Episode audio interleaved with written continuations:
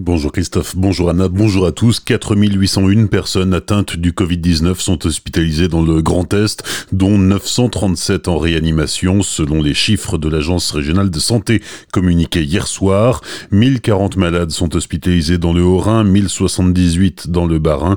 Au total, en Alsace, 832 personnes sont mortes du coronavirus depuis le début de l'épidémie.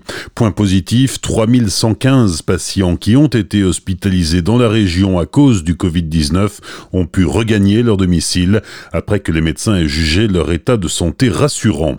Face à l'épidémie, les personnes sans abri sont plus vulnérables que jamais, d'autant que les réseaux d'aide alimentaire, vestimentaire, administrative fonctionnent au ralenti. Pour garantir leur accès aux ressources de première nécessité, l'État déploie une distribution exceptionnelle de chèques-services.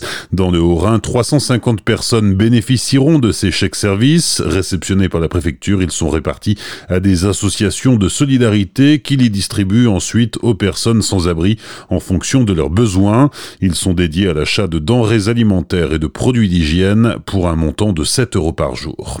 Dans le Bas-Rhin, le conseil départemental débloque sans attendre une enveloppe exceptionnelle de 6 millions d'euros. Elle est destinée aux 20 000 associations du département qui contribuent à la vie sociale et économique du territoire et assurent pour certaines des missions de service public auprès des personnes les plus précaires notamment. Déjà 400 postes sont à pourvoir en Alsace sur la nouvelle plateforme Mobilisation Emploi, des aides-soignants, des infirmiers, des agents de propreté ou de sécurité par exemple. L'objectif est de pallier aux besoins urgents pour assurer en temps de crise la continuité des activités vitales. Pour faire face aux besoins de surblouses nécessaires aux professionnels de santé du Grand Est, l'Agence régionale de santé Grand Est et celle des Hauts-de-France ont fait une commande groupée de surblouses auprès d'une société de Senlis dans l'Oise. 700 000 blouses sont en fabrication, elles seront livrées dans les jours à venir, mais cette commande ne sera pas suffisante et l'ARS Grand Est étudie d'autres solutions, notamment en prospectant auprès des entreprises locales. Des tests d'efficacité sont actuellement en cours. Le conseil départemental du Bas-Rhin interdit la circulation sur la piste cyclable du canal de la Bruche. L'arrêté entre en vigueur aujourd'hui et court jusqu'au 15 avril. Cette décision s'étend à l'ensemble des pistes cyclables le long des canaux. L'interdiction est matérialisée par des panneaux. Seuls les riverains pourront encore circuler.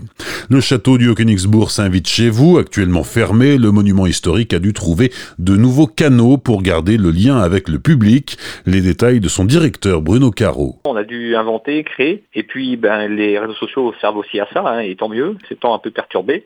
Via Facebook, on a mis en place une programmation culturelle à distance et pour que les gens puissent s'amuser, travailler, imaginer le château à la maison. Et chaque jour, on va changer un peu les devinettes, les anecdotes, des photos, un roman photo du château que tout le monde connaît, mais on veut aussi surprendre. Et on a encore des choses à montrer, même à distance. Je pense que le château peut amuser, peut aussi attirer les curieux, tout simplement. Ça a été l'occasion pour nous de plancher sur ces mercredis créatifs qu'on voulait mettre en place déjà auparavant. Et finalement, la crise sanitaire nous a poussé à le faire, là, puisqu'on est confinés, on travaille à distance et en réseau. Et finalement, on a créer ces petits mercredis créatifs pour les familles à domicile, avec des activités diverses et variées sur le mois d'avril. Des propos recueillis par Franck Hiel. J'ajoute qu'aujourd'hui, mercredi 8 avril, le thème retenu est la construction au Moyen-Âge.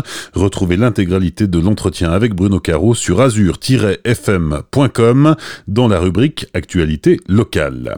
Bonne matinée et belle journée sur Azure FM. Voici la météo.